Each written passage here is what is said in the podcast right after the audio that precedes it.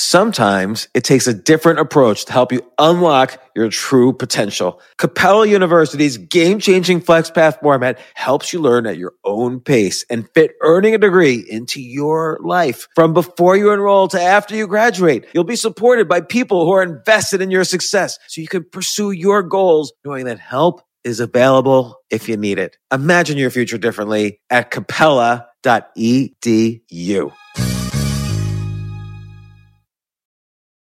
This isn't your average business podcast, and he's not your average host. This is the James Altucher Show on the Choose Yourself Network.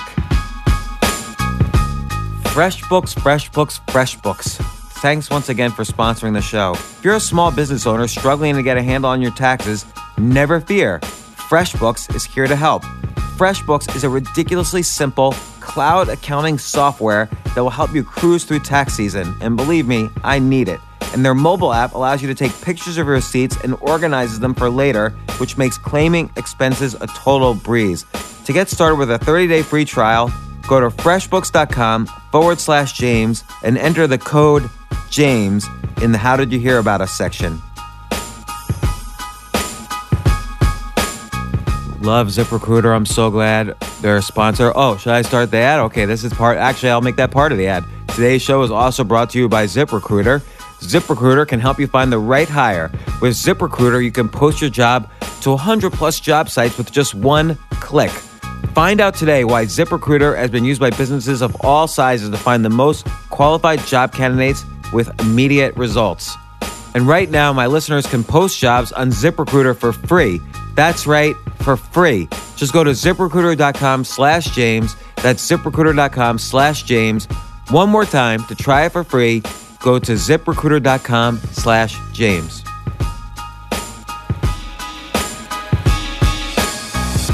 Today on the James Altucher Show. When, when I used to headline as a comedian, I'd feel sorry for the people lining up waiting to see me. Like I was their weekend. So I want to enter a world where I feel like I'm just starting now. I'm so excited. It's about reinvention also in the sense that, you know, you started writing these books in your 50s, you're 59 right now.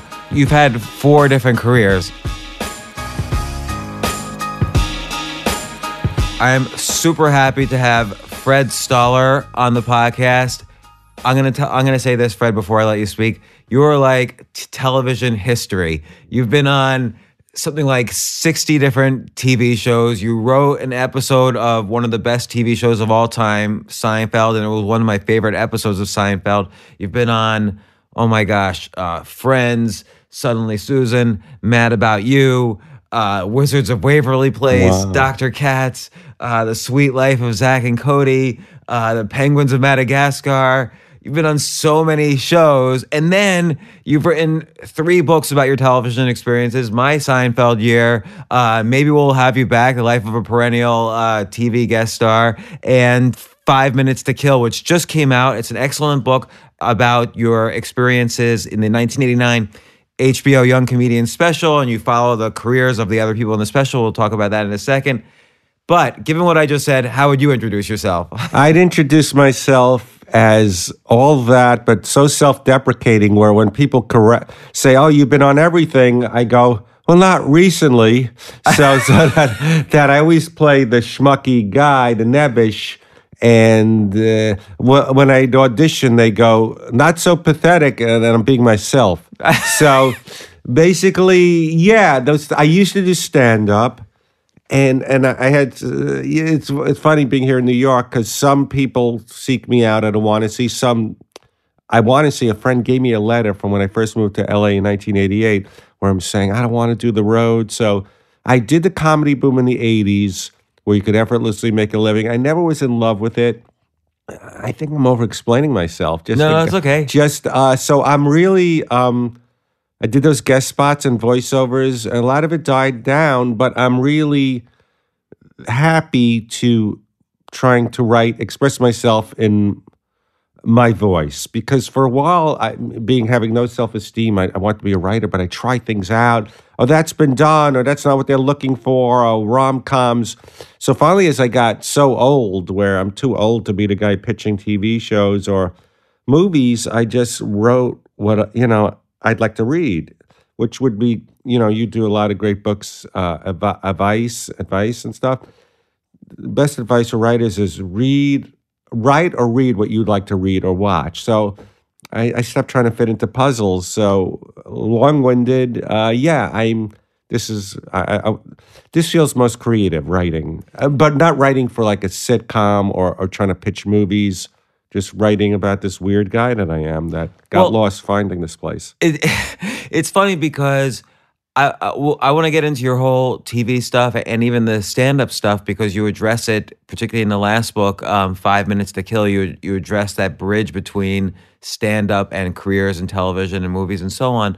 But it feels like, so your first two books, My Seinfeld Year, which describes your year writing on a season of Seinfeld, uh, and then, um, you know, uh, maybe we'll have you back, which is the the five words you always want to hear when you're a yes. guest star on a show. Uh, those are very much like about you and your experiences in TV. I feel there's a, a very almost literary bent to Five Minutes to Kill that's different than the first two because it's more, um, it's still about you, but it takes this almost literary idea of let's take this seminal event, which is the 1989 um, young comedian special on HBO, and let's follow what happened to the other people. That has a little, little more literary feel to it, even though you also were on that event. Oh, thank you. You know, I, I, I the fr- the only frustrating thing about Five Minutes to Kill is people will just think it's just not silly, but fun behind the scenes stuff. When it's uh, a little deeper, that um, excuse me, it felt good to get out of my head and yes, follow the lives. See, I love all showbiz stories or all writer stories. I like reading about, um, not Steinbeck, uh, F. Scott Fitzgerald more than The Great Gatsby. I like, you know, uh, yeah, just people struggling in showbiz, all, all that stuff. So, so I, what I always liked about the special I was on was the six people on it the diverse trajectory of careers and lives all were fairly compelling and different, you know. Right, because it was it was first off it was uh, De- a young Dennis Miller as the MC. Yes, it was you were on the show, and and you have five. The, the book's called Five Minutes because you, have, five, have minutes five minutes to make your mark on this. See, a lot of young people, like I don't know how old you are, and I'm sure your daughter and the engineers don't remember how big a deal these young comedian specials were. They launched Sam Kinison, Dice Clay, Seinfeld. This was before Netflix, before Comedy Central. That um, and Jerry Seinfeld had said uh, uh, an appearance on a young comedian special is the equivalent of ten Tonight Show appearances, and all the young people I'm talking to, the Tonight Show um, could make a career um, because you didn't have all these uh, cable and A and E shows with stand-ups. So, um, so yes, so this these were a, a big deal being on this uh, special. Yeah, and it was it was uh, you, David Spade. Oh yeah, so Rob Schneider and David Spade. It was it was funny. I was listening to uh, Marc Maron, WTF, and he he was list, he was interviewing Rob Schneider. What was your big break? He said the HBO Young Comedian Special. Well, what the hell? I was on it. Why wasn't it my big break? What did I do wrong? I'm a loser. I had my chance. So it was those Rob Schneider and David Spade got cast on SNL because of being on this. Um, a guy you never heard of, Warren Thomas, who Chris Rock referred to as the funniest guy you never heard of, a genius, great guy, uh, Drake Sather, and Jen Karam, who you never heard of. Um, who uh, it was a great tweet from I'm bad with Jason Zill something from the New York Times. He wrote a book on Letterman recently, and he's the oh, New York yeah, Times. Yeah. Com- he uh, referred it's a great to book this on Letterman, by the way. Yeah, yeah, it is, and he said that this um, this is great writing about great stories about comics you never heard of. And when I interviewed Rob Schneider for this, he goes. You know, the interesting stories are the ones you never heard of. So, being, you know, you never heard of these people, it's just why they didn't make it, why people that were supposed to be the six best young comedians of 1989, what happened and everything. So yes, thank you for for getting that. That that a lot of people don't get that. One one person, my friend said, it's almost like the big chill.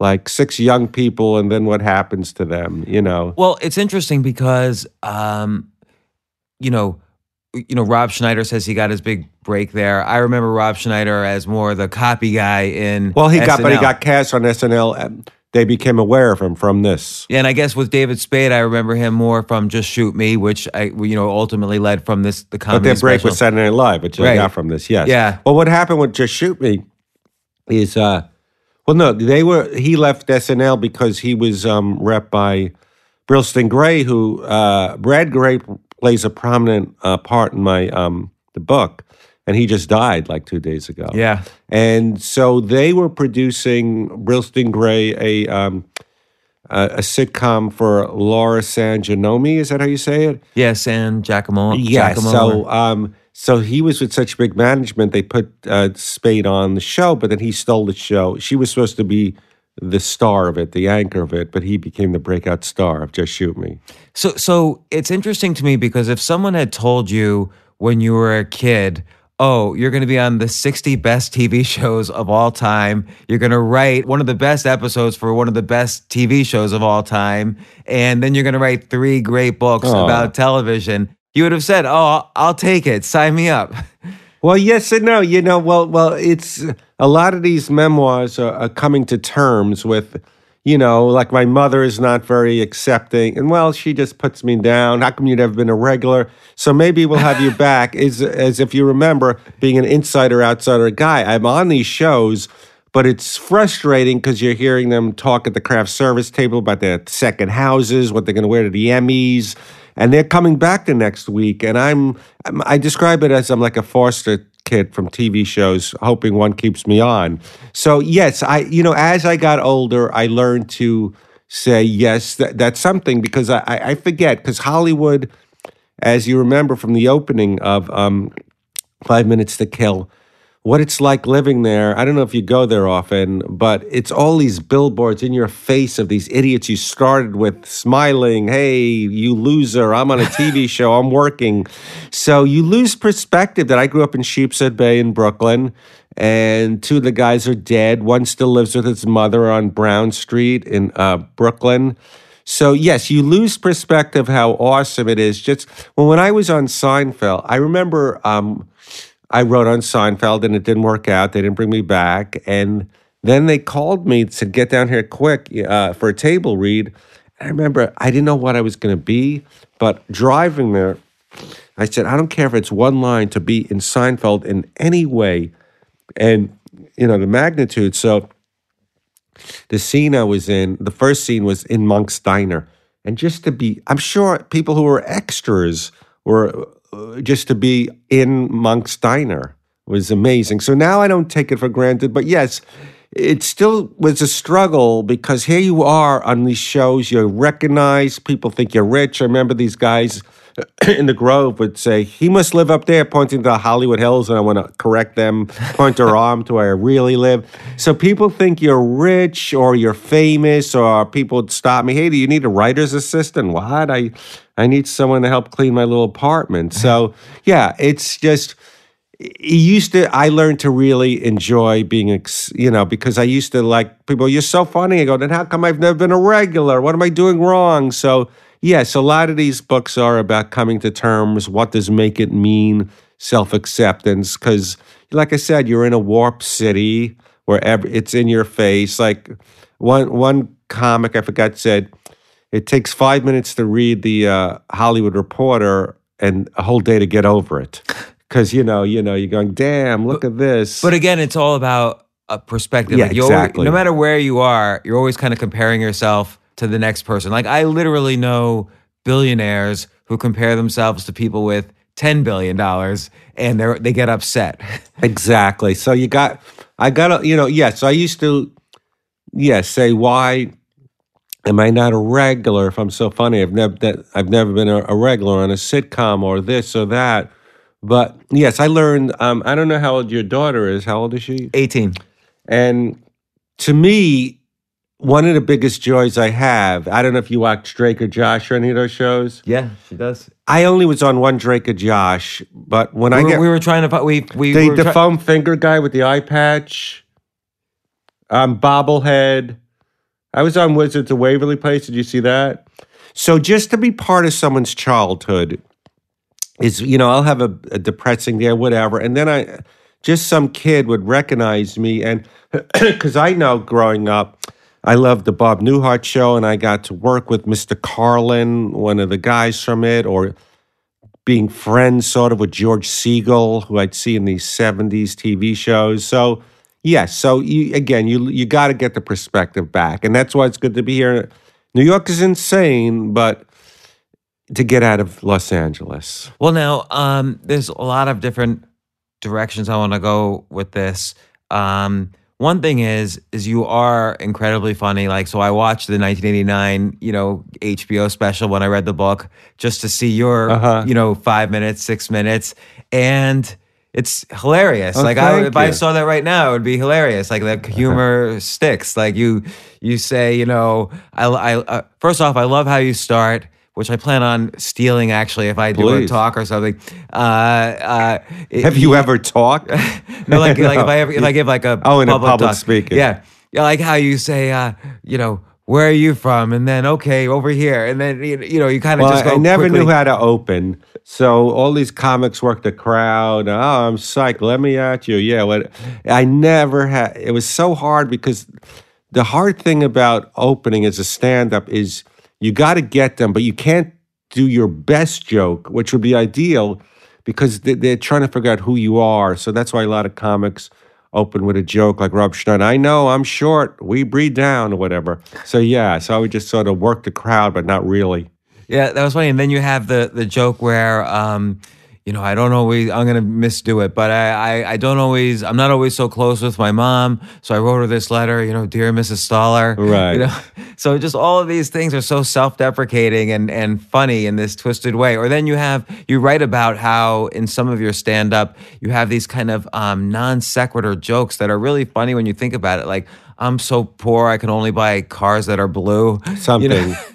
We could only afford a blue card. No, those were non-jokes, jokes that sounded like their jokes were just missed. But those are funny. Tho- Those They would never work in clubs. I did them at the comic strip. That guy goes, this guy goes, that joke sucks. Like he didn't get. But the, but the idea that it sucks is what makes it funny. Right, right. Now, well, the problem was um, that set you saw.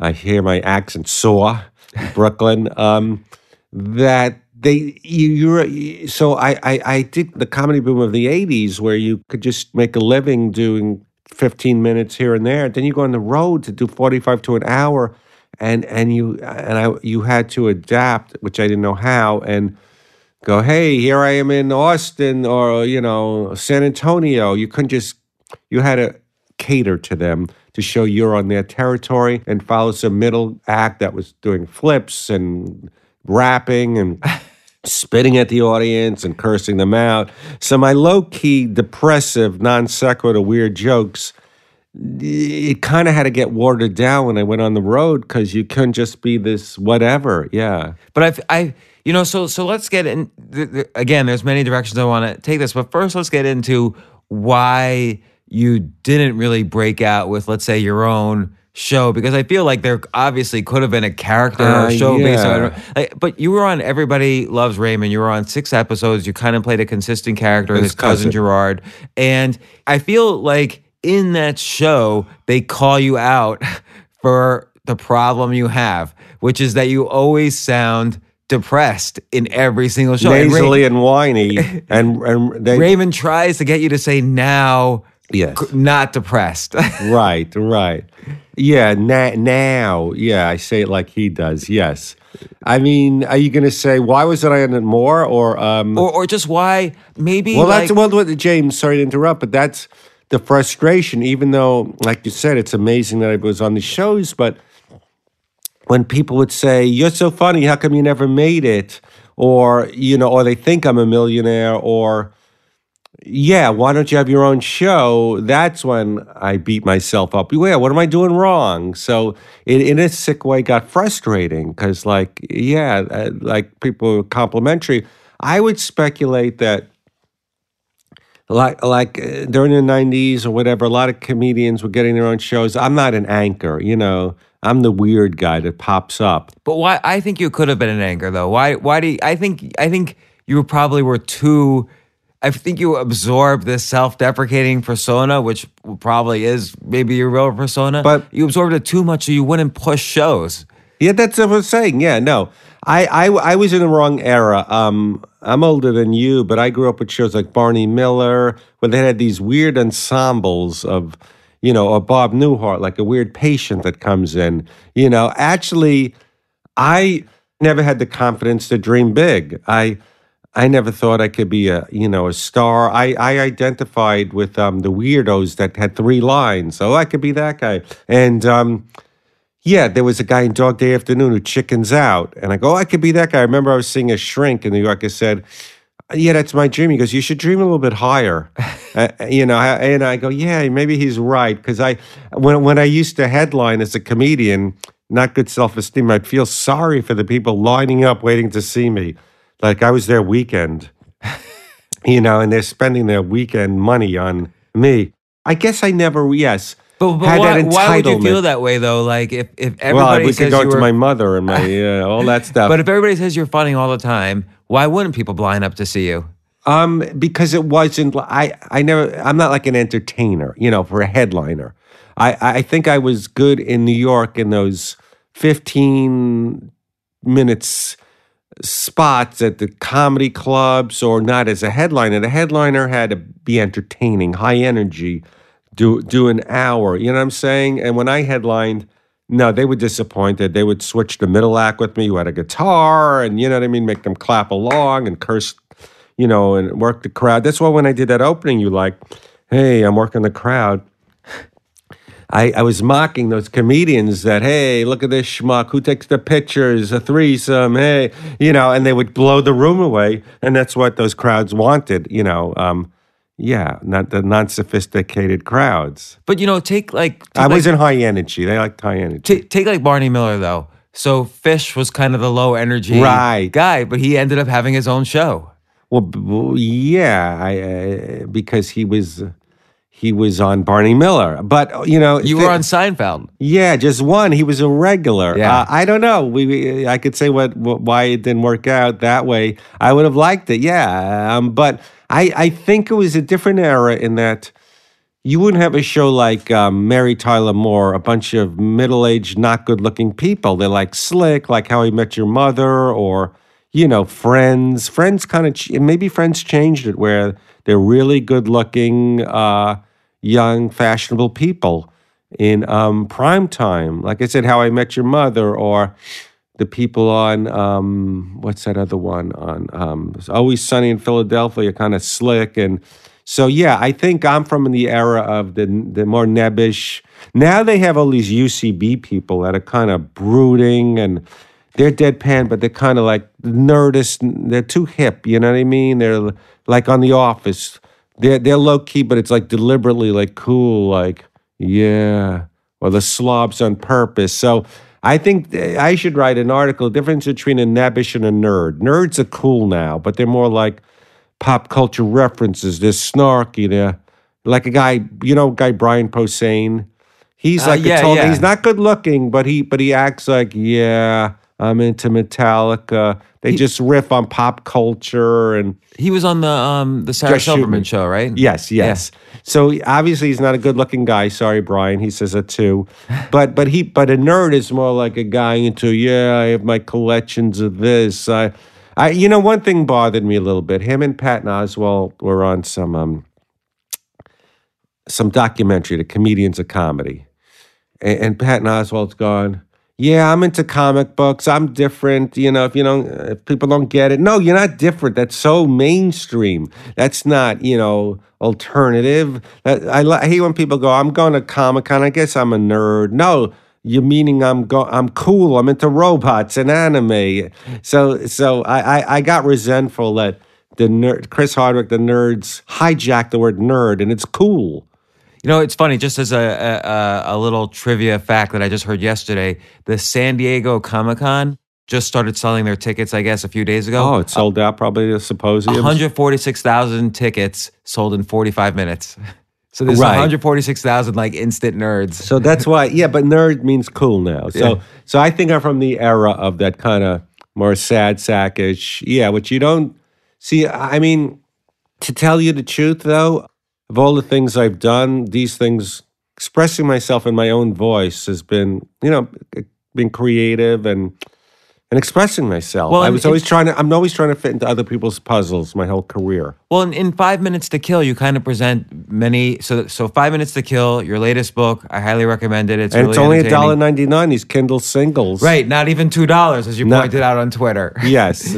So there is a difference between the guys who broke out, which is like David Spade and Rob Schneider, and then you're sort of in the middle there, Mm-hmm. Fred, you know, Fred Stoller, and then um, you have you know Jan Karam, uh, Warren Thomas, and I can't pronounce Drake the, Sather. Yeah, so so what is the difference between the first group? It's and hard, you know. group? Again, it's hard because you know, talking to me right now, we can't figure out why blah blah blah. I didn't become the guy, the regular guy, or the sad sack on the shows. But talking to a lot of these people, interviewing all the people for this, a lot of them, a lot of people, let's say, came from San Francisco, where they're rock stars in the comedy boom.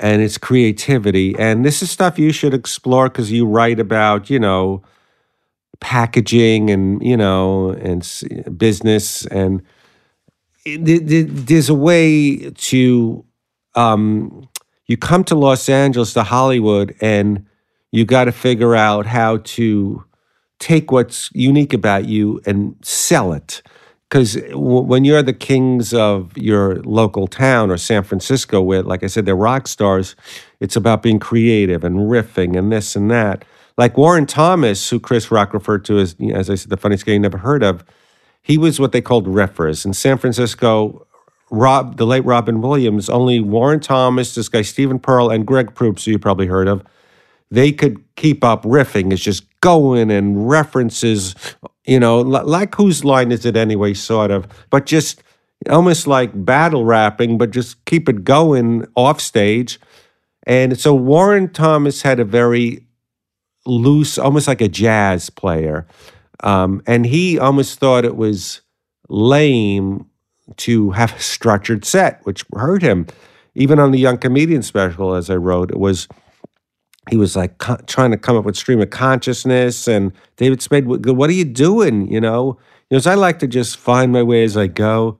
So Warren, I don't think was structured that way. He now Robin Williams um, made it almost like a magician, made it look like he was just coming up with stuff, but he had tricks. He would do a lot of the same quote unquote spontaneous stuff at the always same time. So he he created the illusion of the spontaneity. So I think it's it was a lot of them with structure. Um, uh, Jan Karam, she was a precursor because she was beautiful. She still is very, very attractive, very beautiful. But she was before this influx of comedians that were attractive. There were very attractive comedians before Amy Schumer, Sarah Silverman, uh, Whitney Cummings. Is that her name? Yeah. Yeah. Um, but they were more kind of the 80s aggressive or kind of punch, punch, punch. Comedians Elayne Boosler, Carol Leifer, you know, people like that, Paula Poundstone. But then women start talking really graphically, sexually, and they own their hotness. Now, Jan was the first really uh, com- beautiful comedian that was just sexy and was, but I think she didn't own her hotness. Like Sarah and Amy, they talk very graphically, and but uh, but Jan, again, I don't know. It's timing, it's luck. If you people listening read the book, Jan had some timing issues. She could have she looked too much like Elaine. She knew Seinfeld. She dated. She could have been Elaine, but then they were concerned. You're too beautiful that people are going to be mad at Jerry. You broke up with him. So just these rant. So so in my book, I explore what does makeup make it really mean? Because like you said, uh, people compare themselves. David Spade, Rob Schneider go, why aren't I Adam Sandler? Why aren't I whatever? So it's yeah. So it's um these different paths and different things happen. You know, a lot of it, it seems, has to do with persistence. Like Jeffrey Tambor writes in his memoir that just came out that Brian Grazer, the producer, once told him, This is what a Hollywood, Hollywood career looks like. No, no, no, no, no, no, no, no, no, no, no, no, no, no, no, no, no, no, no. And Yes. you know, that's basically it's almost like you have to persist through all those no's to get and that's true for any career, but it seems particularly true when you're when you're selling yourself Right. as the product. Right. I think with the 1989 Young Comedian special, though, that was on the cusp of when comedy was getting fashionable and cool. And I got to give David Spade credit. He was a precursor to the snarky kind of, um, you like on those shows, Best Week Ever, or those I Love the '90s, those Talking Heads. Yeah, yeah, you're you're really cool. You know what I mean? The wise asses. So I think youth helped uh, David Spade and Rob Schneider because they were kind of bad boys. Like uh, Schneider had the leather jacket and or whatever. He was fashionable. He was half Fonzie, half Elvis. You know what I mean? So they had an attitude. So I agree with n- persistence, but it helped that they kind of got their thing. You know what I mean? With that coolness. They had a persona that somehow fit Well, but, but because when I went into stand up comedy, I never went into it go, I want to be cool. This is cool. I was just, you know, I was pathologically shy and depressed. That's why my mother freaked out that I quit college to be a comedian. Because what? You're so depressed. How you make people laugh? Don't go. What are you doing? But again, I wanted to be a character actor, but I didn't know how you did it. So, I, uh, so then I heard I, I see people like Jimmie Walker, and someone said, "Oh, he did his set at the Improv, and then you go on the Tonight Show, then you're on a sitcom." I said, "Oh, even though I'm really shy, I only have to do it two times. I'll, I'll do the Improv, get discovered, going on the Tonight Show. I fantasized going to the Tonight Show, going, "Oh, this is only my second time doing stand up." So I said, "I only have to do it once," and and obviously I didn't get the Tonight Show, but I'd have my head down. I couldn't look at the audience. And that became my persona because I was so pathologically shy. So then, um, around the Young Comedian special, after then there was things like the half hour comedy hour on MTV. So comedy started becoming cool. You never had really, you had people like David Brenner from my era, never good looking people, Robert Klein, not not unattractive, but not so long winded thing. What I'm saying is, I think it became a lot about. Um, it helped that persistence with Jeffrey Tambor. He's like a bold character actor, so it worked with him. But I think the timing for Rob Schneider and David Spade that they were, and eh, you know, Saturday Night Live, the kind of you know cool bad boys. Let's stop to take a quick break. We'll be right back. FreshBooks. Thanks once again, FreshBooks, sponsoring this podcast. Here you go. If you're a small business owner who struggles with tax stuff, you don't have to stress anymore because freaking out and burying your hand in the sand will, I trust me, will not solve your problems come tax time. FreshBooks is the ridiculously easy to use cloud accounting software that's made for people who can't stand doing their taxes. Seriously, FreshBooks will transform the way you will handle your taxes because they keep all your cash flow details in one place so you know exactly what invoices you sent, who has paid you, and what your actual income is. And their mobile app allows you to take pictures of your receipts and organize them for later, which makes claiming expenses a total breeze. You can even set up FreshBooks to import expenses directly from your bank accounts. It's everything you need to stay completely zen come tax time and not panicked at all. For a 30 day free trial, just go to freshbooks.com forward slash James and enter the top secret code James in the How Did You Hear About Us section. That's freshbooks.com forward slash James and enter the code James in the How Did You Hear About Us section. If you're hiring, you need to know where to post your job to find the best candidates. And believe me, believe you me, I know finding great talent can be difficult. Thankfully, with ZipRecruiter, you can post your job to over 100 websites with just one click. In fact, over 80% of jobs posted on ZipRecruiter get a qualified candidate in just 24 hours. You can find candidates in any city or industry nationwide. Just post once and watch your qualified candidates roll in to ZipRecruiter's easy to use interface. You won't have to juggle emails or calls to your office. You can just quickly screen candidates, rate them, and hire the right person fast. Find out today why ZipRecruiter has been used by businesses of all sizes to find the most qualified job candidates with immediate results. And right now, my listeners can post jobs on ZipRecruiter for free. That's right, free. Just go to ziprecruiter.com slash James. That's ziprecruiter.com slash James. One more time. To try it for free, go to ziprecruiter.com slash James. Let's talk about the Seinfeld year for a second. So you started, you know, you ran into Larry David. He, he, he I guess you knew him from yeah. stand-up What happened was a, a mutual friend, Steve Skrovan. We I knew I knew Larry David from the stand-up days and the improvisation. H- How was he as a stand-up before pre-Seinfeld? People say, you know, he was very well respected with comics, but he's like he is on Curb, not as ridiculous. But my my explanation is the things he does, those outbursts, he may not have them, but these things he thinks. Oh, why'd you get that seat? And uh, how come uh, you you get a phone? You know, I mean, like he won't scream at you, but he he, he wants to. So he would just storm off the stage if they weren't laughing or a guy had his head turned. So he really wasn't a road comic like I had to do a you know consummate. He he wrote.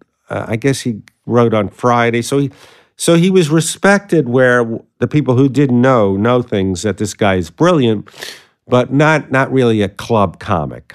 So, but I remember I'd hang out at the Improv. I remember when he said, "Let's see who could go the longest without masturbating," but you got to be honest, and that became the uh, Seinfeld episode.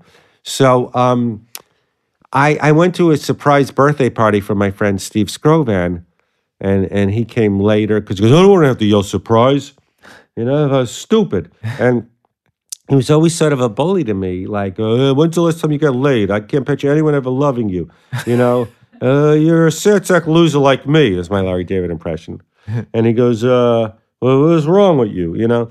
So then they were using a lot of stand-ups as writers on the show and people were pitching ideas, spec scripts. You know what that is? Where it's Yeah. a se- he goes, "How come you never wrote a spec script?" I go, "I don't like the idea of writing something that um, is just a sample of your work. Something, you know." He goes, "Write, write, write, write one. Nothing will happen, but I will read it." And I wasn't going to do it because I'm not smart, like savvy, like you. You know, I, I, I've. I, I, I love this. Actually, I'll relate something you wrote to something on Seinfeld, but business. I didn't know. I thought when you got a job on a sitcom, that was your living. Most sitcom writers were five jobs ahead.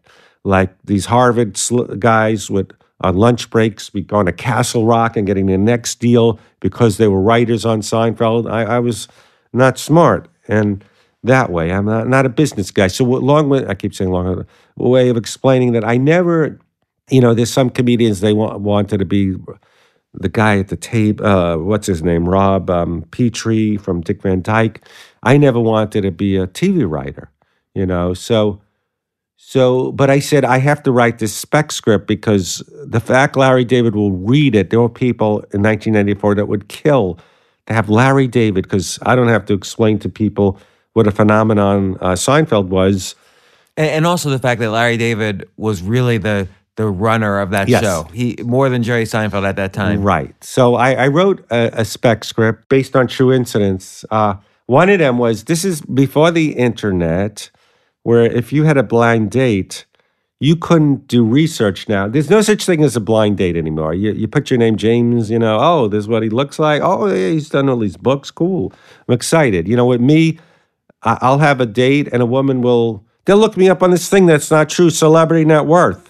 It says 1.5 million. No. Or, or they think I'm rich because they see all my credits. They don't know a lot of them were free or $300. So, so someone said, I have this woman I want to set you up with. Oh, she's for the summer at Cape Cod. And I was so excited. What does she look like? So I thought of like a sketch where I hire a police composite artist to have my friend describe her so I could look at the picture, go, oh. So um, he goes, I like that funny. composite story. So I, I somehow led to being a staff writer where um, Seinfeld is different than other sitcoms in the fact most writers, uh, sitcoms have a table. The writers sit around and they come up with story ideas. James, you write that one.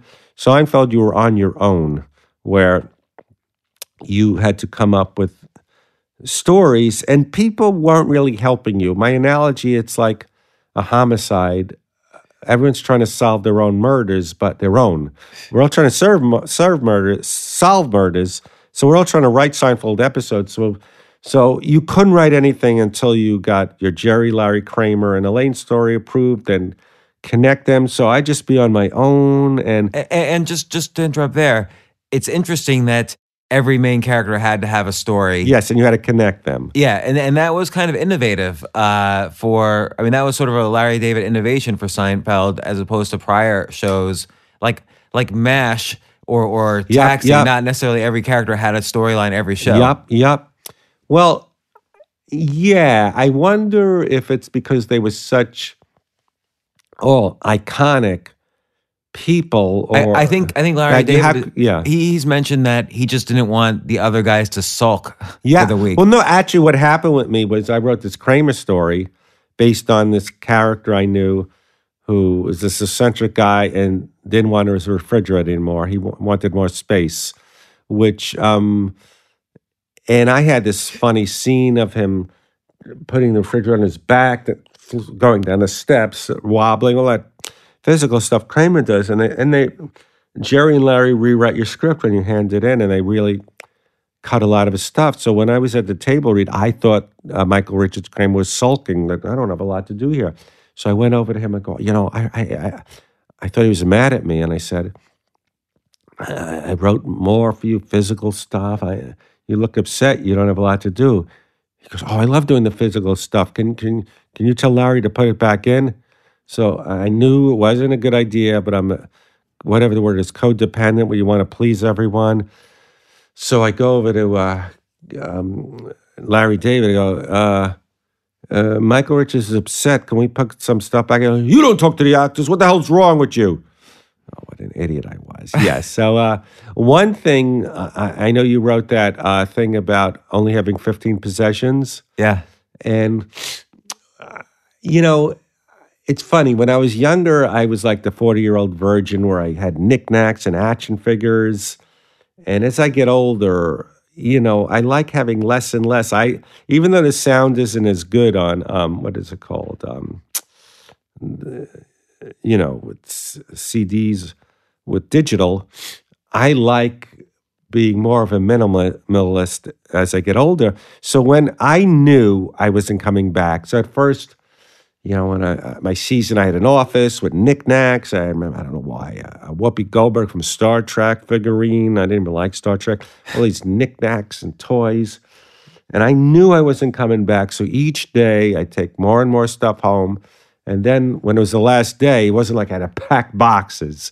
So uh, maybe I'm getting deep. I think like life, you know, I, I dated this woman many years ago. Um, uh, Jerry Stiller's daughter. And I remember Jerry Stiller had all this memorabilia and stuff. This is me on Ed Sullivan. This is me in TV Guide. And I said, I don't want to, well, he's not lonely, but I don't want to be a lonely guy sitting in my room with all my knickknacks and memory. Here I am. Here's my picture. Here's my script from Suddenly Susan. You know, uh, so yes. So as I got older, maybe it's like Seinfeld where I'm waiting to die. No, I'm just kidding. Uh, like Seinfeld, I'm waiting to get fired here. I'm waiting to, she Well, gave well- a look like she's worried. Well, well, why were you waiting to get fired? I know. So, so, so one one question. you just is, know because, oh, sorry. Oh, well, well, I know Larry David kind of wanted to circulate writers because he would he was afraid he'd run out of New York stories about comedians. So he'd want to that get a and new. you know when that I was there when it was starting to bring in those uh, Harvard guys that really. I remember what two of them. One of them said to me, "You always use stuff from your life. Nothing bad ever happens to me. I have to make things up." I go, "How could you say nothing bad ever happened to you?" But you know, but so they they they, they what happened was you just know because uh, you just sense when you're not part of it. But but when you when when that when you had that conversation with that person, nothing bad ever happens to you. You did then write a list of all these crazy Yes. Jerry ideas that you had that didn't actually happen yeah. to you. Why didn't you pitch those? They were very funny. I, I, I was trying on like the non jokes. Sometimes writing non jokes by accident, the real joke comes. So I'd come up with the most ridiculous things, and um, I think when I did pitch, like Manute Bol was a basketball player I liked because he was skinny. He was he was like you remember him seven six, 130 uh, 60 pounds. So I said Jerry gets Manute Bol mad at a basketball game, and what the hell's that? You know. So I think I I um you just you know it's like a woman. I learned in life. You know how you get a woman to like you. She has to like you. It doesn't work with being like Jon Cryer and Pretty Woman and seducing them and dancing. Anytime I try to get a woman to like me, it doesn't work. It's almost predetermined, like auditions. So I knew, like uh, you know, like um, I was really struggling to get another storyline approved. And what happened was, I pitched my. Oh, speaking of that, Paul Reiser did a thing where Patrick Ewing got mad at him at a basketball game. I'm mad about you. Well, in, in Curb Your Enthusiasm, I think Larry David tripped a basketball Yeah. player. So you know, the thing is, I'm not saying they stole things, but it's like a chemistry. Like I said, like if a woman, like I'll say something to a woman, and she'll look at me. I'll be the same guy, like I'm Hinckley, you know. And then to another woman, I could be Johnny Depp or the early Johnny Depp, you know. So um, you know what I mean. So it's not even what you say. It's just like I learned, like I, I did a movie uh, I, I, wrote that went to festivals. Well, no, I learned when I was um, uh, when you write your Seinfeld episode, you're in on the auditions, so you always beat yourself up. Like it's almost like you walk through the door. You're the guy or girl or not. So you you know you could do all these fancy ticks. You know you're you know uh, I'm not going to be uh, on Law and Order as a gritty detective. You know it doesn't matter how much acting coaching I get. I walk through the door. Here's this weird guy, you know, whatever. I just exude this. So what I'm trying to say is I had a lot of ideas that they ended up using on Seinfeld almost like they were shut off. So when you see people auditioning, when you, they're not right because they're not right, not because they're not good actors, you kind of just shut off. So you just, I just knew Larry was shut off to me. And what happened was I handed in my second script. because I'm not doing it. He goes, uh, no point in uh, starting anything else up. The season's almost over. So there's six weeks to go, and it was almost like a Seinfeld episode they did where George was fired. He wasn't sure if he should come in. So I said, I want to get my six remaining checks. So I guess I'll come in. So I'd come in, get the free lunch, walk across the street, play pinball, um, and then go home.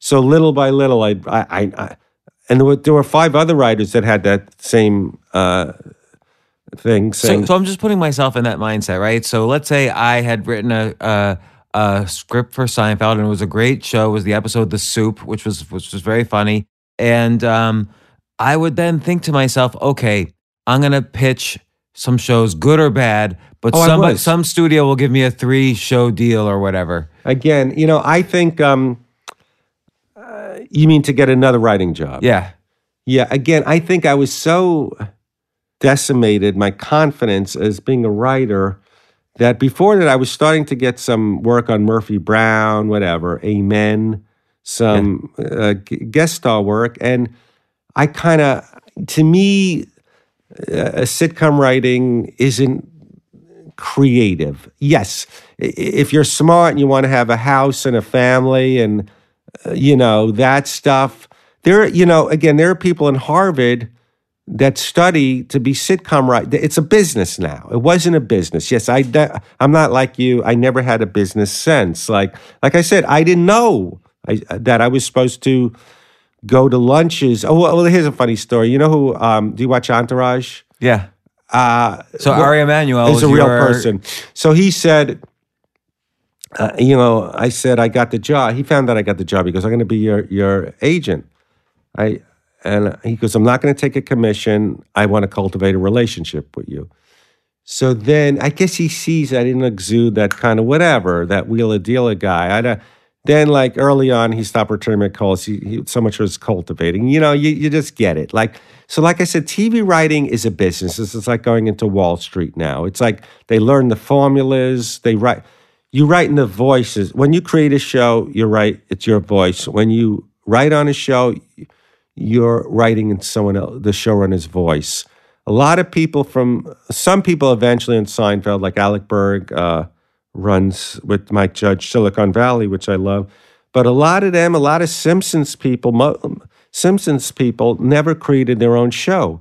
They just are smart and know how the formula and what if Jerry does this and stuff. So yes, I was, I, and I really didn't see. So then when I snuck out, uh, when I was, they said don't do anything. I did a part on Murphy Brown, and I, I, I started doing some more of the guest stars, and then when I was let go from Seinfeld, I started getting some guest stars. So that got me. I was so embittered from the sitcom experience that I um yeah, I didn't go that route. I and why I have an apartment and not a house, you know, and all that. Yes. Well, let me ask. uh, Just this is just kind of um sort of the the basic economics question. You've been in so many shows. I mean, there was one show where you've done the voice uh, on eighty four different episodes. oh no you no get- no no. Yeah, I got lucky with Handy Manny, a kid show, where I was the monkey wrench, and and that was great. So, um, yes, uh, a a preschool tools that talk. So I, I had a little nice run with animation for a while. And you get residual checks from Yes. all these shows? not insane, not you know, not like you know guys like Phil Rosenthal from Everybody Loves Raymond, but they go down and down and down. But they're nice little things. I had my landlord. My landlord looked me up. He goes, "Hey, you should pay more rent." You know, you know, I didn't know you you work so much. And he goes, "You you you." He wants me. He wanted me out. He can't kick me out, but he was resentful because uh, you know he can only raise my rent three percent. So it's like when he looked me up on the computer, it's hard for him to get him to fix things because he thinks I should own a house by my resume. So no, no. What are you trying to say? No, I'm not doing a sob story. I'm very fortunate.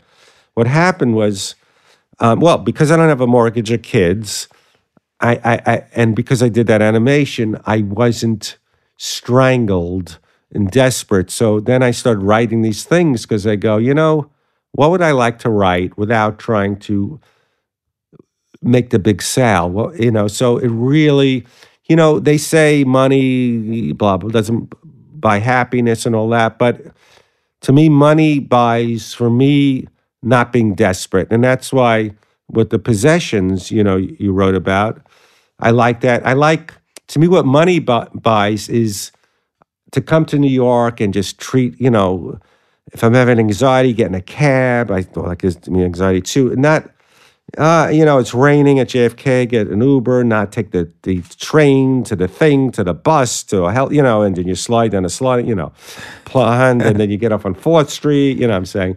So just the freedom to extricate. When I'm with my mother, I could just bolt, you know what I mean? I went there for my father's funeral, and she's going, oh, she tried to kill herself. She took a, a, a- knife, but it was plastic. It bent, and, and I said, I'm going to a hotel. So just if I, the freedom that you know, because I I had anxiety years ago before I had money saved up. That what if I get kicked out? Like, yeah. So to me, money buys not possessions, but non desperation to be creative and to extricate. So now, now you've written these three books. Yes. Obviously, they're a source of great pleasure to you. And Yes. again, there's been an evolution. Like you went from kind of the my Seinfeld year, where you took maybe this seminal point in your life and and wrote a Kindle single about it. Then it became more bro- a a broader memoir with your second book. You know, maybe we'll have you back, and it's kind of your full career as a guest star on so many shows. And again, I will repeat, this is you're a part of television history. You've been on every. Uh. you're you're the only person who's been on every single TV show. Like I grew up with all those shows that you've been on. You know, suddenly Susan was ahead of its time because before they had gay guys so much on TV with Will and Grace, and I guess even before Ellen, but I played a low key gay guy, and there was another low key gay guy. So yeah, well, was then and and just in And every- Kathy Griffin was going, "You so homophobic, Fred. You're not holding hands," because we were supposed to be dancing um, at a wedding. So she was annoying, but what? Oh, that's right, because Kathy Griffin kind of got her breakout on Suddenly Susan. Yeah. And then, of course, she did her reality. She's very aggressive. She did her reality show. Uh-huh. Uh, uh, I forgot, Adventures of the D List or something like that. Yeah, my, my life on the D list. and then this third book again kind of evolves from your your broader memoir to be more almost like a, a journalistic, like a narrative it nonfiction it w- book. Yeah, and it was really, it was it was fascinating to me because I felt like I was part detective, part reporter. That it's really hard because I I was at the mercy of Pete to tell these five stories, and I'm so happy that I got two wives of them to cooperate. Um, some people wouldn't cooperate.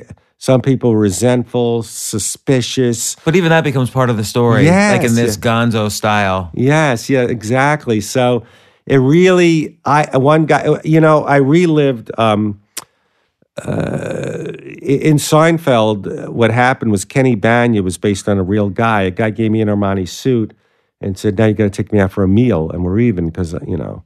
So we went to this Jerry's Deli, and he he just got soup and soda. It came to twenty dollars. He goes. I'm going to save the meal for another time. He did this like three times, and and that became Kenny Bania. So one guy, he, we went to a place in Malibu, an expensive, uh, what's it called, sushi place. And he goes, I'll just, I'll take it easy on you. I'll just get appetizers. It came to seventy dollars. Then he, he goes, oh, I got an, I, I, I forgot something else about Warren Thomas and Rob Schneider. Meet me at Waffle. So we had waffles, and then he set me up. He texted someone who texted someone else, and I got another interview. It was now we got to get a real meal at Nobu in Malibu. And I go, you're just like Kenny Bania. He goes, well, you benefited, I should. So, and then I, but then I'd have to hang out with this annoying guy because I wanted my story. It's like that cliche your story, your book is your baby, and these are my babies and what you do. I'm coming to New York spending money. I mean, I'm glad to do it, but you know, I believe in this. This is the thing I'm most proud of because yes, it's a little more dimensional than some of those other things. The fact that, and I, yeah, so yeah, it And- was. uh What's next? I want to write more things. I hope I don't regress to being just about me again. I like um, I like the fact that I'm not waiting for a you know a line producer or releases. Just I can write it. So uh, I have some people interested, and they you know it's so flattering. Like you know, all my life as a writer, I, I had no confidence. I try things out, and and now someone that people are saying you you from these three things have created a distinctive voice. So I have uh, more things, either a single or another book of uh, maybe not so showbiz centric, but hopefully creating a persona like someone. Well, one guy said, I don't agree, Charles Bukowski. I'm not as gritty, you know, but but that kind of thing No, thing but you have a there. Okay, so an outsider guy. Or someone else has said the American Splendor guy. So I, I see that more than Charles Bukowski. But I'm finally uh, yeah, like, uh, embracing. American Splendor is the Harvey Pekar. Yes. Yeah. I'm embracing that this kind of self-aware outsider, you know, guy that doesn't fit in. So I want to keep writing these stories. Like as a writer, I know I'm not going to be some guy they're going to bring in to punch up Ratatouille too, or but you know, I, I finally this guy I met Monday, um, and I want to jinx it because you know you're good at writing about your experiences, and I never had the confidence, you know, to write about my own experience because because you know, yeah. But you know, I think in the in the five minutes to kill, you don't just write about your own experiences. Oh, yeah, yeah. You, you you I expand may it out. regress back to that now, but um, but yes, but but in these other things, I, I, I yeah, I think want, it's really five minutes to kill is really about Yeah. kind of these elements of success. But this other thing I'm business and- writing may seem like my experience, but I like to explore what's delusional people in my life. Am I delusional like them? That scares me. But then again, I envy delusional people. I wish I was more delusional. So I think, yes, I am exploring other people through my story. You know, that uh, I'm fascinated with delusional people because, well, my mother said recently, I resent nervy people. And she goes, I don't like nervy people. Maybe I resent them because I wish I could be nervy. so I never had, yeah, I, this entitlement. So I just like kind of writing, yeah, this kind of voice where I know it's not going to be, you know, competing with the Hunger Games and stuff. Just You never know. Yeah. But Yeah. uh, you know, it seems like you, even in this conversation, you've talked about several other ideas that could potentially fascinate you, like you know the different, the difference between you know the, the aspect of timing in a lot of show business and how you can kind of overcome that aspect potentially, or you know what. you know, also kind of you've been through self acceptance. yeah, self acceptance, but and also how self acceptance might change depending on timing. So who you were in the '80s is different than what is succeeds in the '90s and the 00s and Yes. the 10s, and television and media itself changes. Like media, television now has changed so much. You figure that yes, Well, you can't have a Seinfeld show. Exactly. There's no show that's going to have 30 million viewers now. Well, one, I don't want to give away the uh, you know stuff in my book, my new one, but a lot of people that didn't make it in the '80s or '90s could have made it now because they could have been better at podcasting, riffing. You don't have to. You could just riff and go on tangents. You don't have to have that five minute um, set, you know, that you got to kill with on TV, or you could be pop culture reference, you know. With, yeah, so some people are ahead of their time. Maybe I'm in the I was in the wrong era with acting, but I, I'm really happy for what happened and didn't happen because it le- leads to I finally embrace expressing it. Well, would you say that is self acceptance? So self acceptance Yes. doesn't necessarily mean, oh, I'm happy all the time because I've got, you know, the mansion and this and that, and I was a star on a show. But you were, you Oh. were the character actor on No, many no, no. shows. I, I, I, I t- like I said, um, I poo-pooed those kid shows when I did it. Ned's Declassified was a stupid show, but, but you know, uh, I, uh, this this Kindle single, I don't know if it'll make the money my Seinfeld or whatever, but I just, I just want it to be a story that gets out there, you know, and. And I I would trade that for another handy Manny, even though I made good money. It's a really, but yeah, there's nothing like for me expressing myself. and again, it's um, it's about reinvention also in Yes, the sense that yes. you know you started writing these books in your 50s you're 59 right now Right. you had a, uh, you, you've had four different careers right so you were stand up on the road And you write a lot about reinventing yourself. yes But there's one thing, as we're sounding it out, I just realized: is it conscious to reinvent yourself, or or no? You go with what you have. See, and you go with what excites you too Yes, exactly. So, like, I have, let's say, these other ideas, and sometimes, yes, you go where the energy, where you there's not resistance. Like, I could have done five minutes ago. I, I don't know. I could, people said, "Why wasn't it a documentary?" And I said, "Well, then I have to try to get the line producer, and I've tried to do my own documentaries, and you don't see eye to eye with." The guy who put the money up, the guy who shot it, and get the sound and the releases. I said, that would be great as a documentary, but what can I do that I can do now? You know, I could go around to pitch things, but I'm not the hot young guy from the Aspen Comedy Festival. I, I have an In It Kindle singles. I pitched them. They said, We love this. So go with where they want you, not what you think is the home run. Go where what excites you, what's creative. And um, yeah. And so I don't know if reinventing is a con. Yeah. it, it, I- it it's sort of half and half because you knew you wanted to write these books Yes. but you're not necessarily going to force it has to be easy too you you try the different things like oh maybe the documentary but no it's you know, hard You know, I, I I shouldn't regret this, but like I was a stand up. It wasn't ever my passion, but I was in a comfort zone of the comedy boom in the '80s and thinking I'm unique. I'll, I'll be discovered. And then then I came to LA. It took a while to be the character guy on TV shows, but to be honest, I wasn't really that happy because I was because I was going all the network of people seeing me. I'm funny. Why don't I have a regular sitcom job?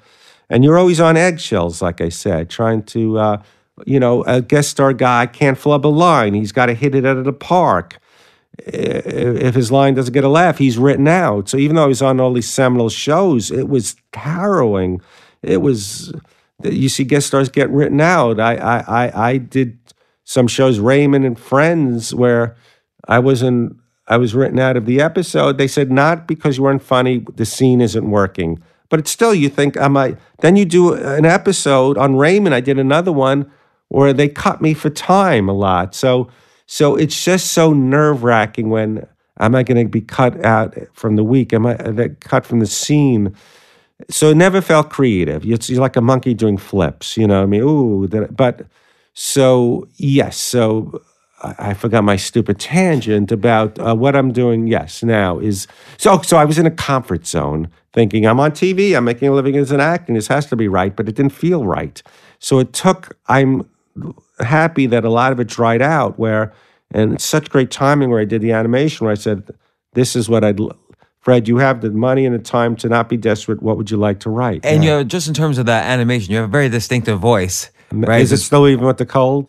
Oh no, no, but you have, you, you have a distinctive voice in general. Like it's a, uh, that it's always this kind of depressing sort of Brooklynish. Well, uh, that's a voice. that's a blessing, and the curse is either they want me or not. Anytime I audition for a voiceover, I'm not going to get it. They want me because yeah, Jewish, New York, all that stuff. So yes, so uh, it was great for you. You had a, you had a whole career with voiceovers uh, with with you know these yeah, yeah, these no, they're fun, but like I said, they have to want you. yeah, Yeah. So no, again, I, you, you I, it took me a while to really come to terms, but it, you know, what what I'm really happy about is, you know, I don't know if you write about this in your reinventing and everything, but I'm in the parameters of show business by like these are the laws, these are the rules. Like this is pilot season. These are the seasons you make it. Th- these are the years you're washed up.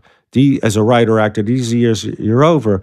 But I want to go into a creative world where there's no real rules or laws. Like I know so many depressed comedy writers that aren't getting work anymore, actors that I was like that for a while, going, all right, I'll hang on a few more years. Maybe I'll get my SAG pension because you're waiting for them to call you or you're waiting, you know, for showbiz or showbiz is saying you're over now. So I, I, I want to enter a world where I feel like I'm just starting now. I'm so excited with writing like this. I mean that's really that's really great. And again, it's a sign that it can never be too late to No. reinvent. I mean, you have many books in front of you. Yes, exactly.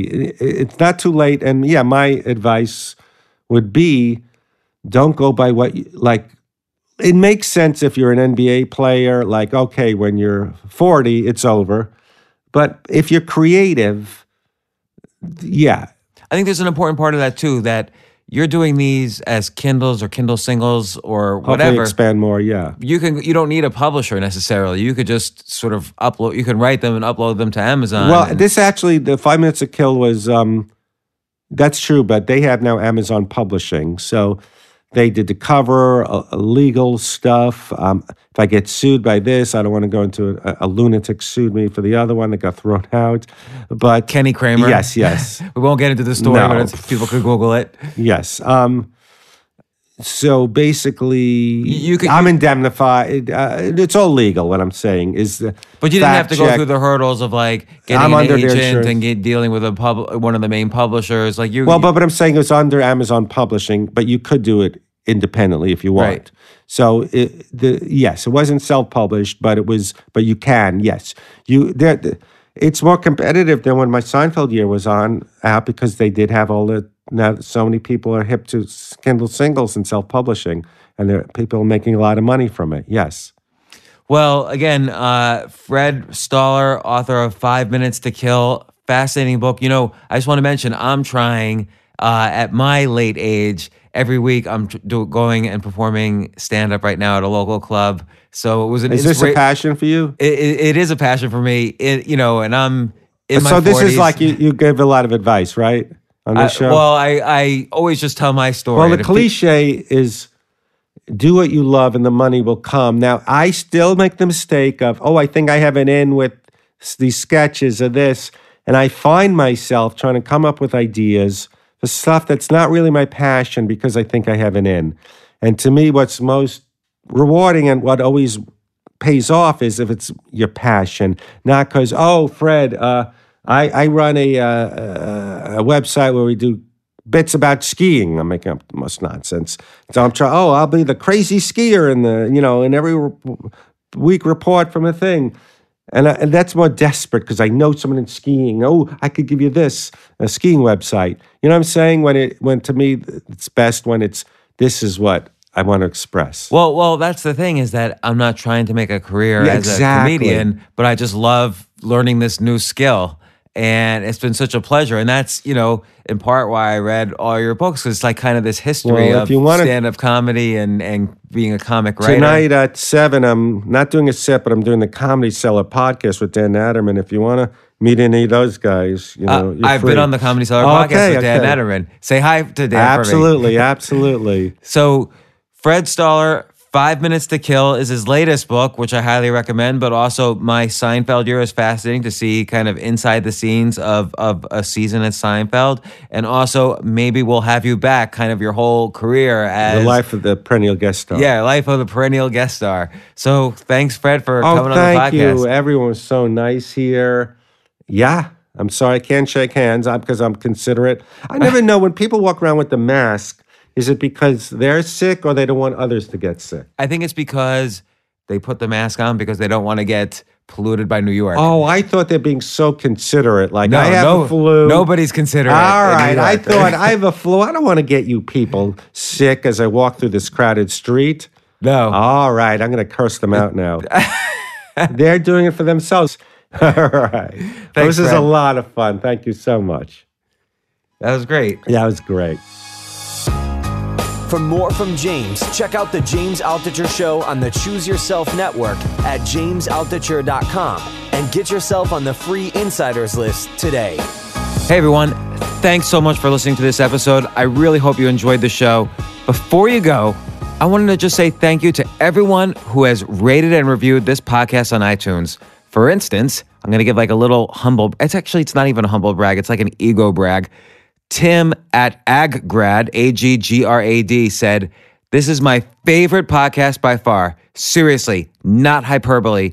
James is a genius. He researches guests extensively and always seems to deliver the perfect question at the perfect time. He has a very high standard for guests. Every episode makes me think. Highly recommend. Tim, that was a really great review. Thank you. I'm going to try, hopefully, to keep the same standard of questions and, and we'll see. But I really enjoy reading these. So, Tim, it means a lot to me and I'm grateful for your support. Sometimes it takes a different approach to help you unlock your true potential. With Capella University's game changing FlexPath learning format, you gain relevant skills you can apply to your career right away. Earn your degree from an accredited university and be confident in the quality of your education. Imagine your future differently at capella.edu. Capella University is accredited by the Higher Learning Commission. Learn more at capella.edu slash accreditation.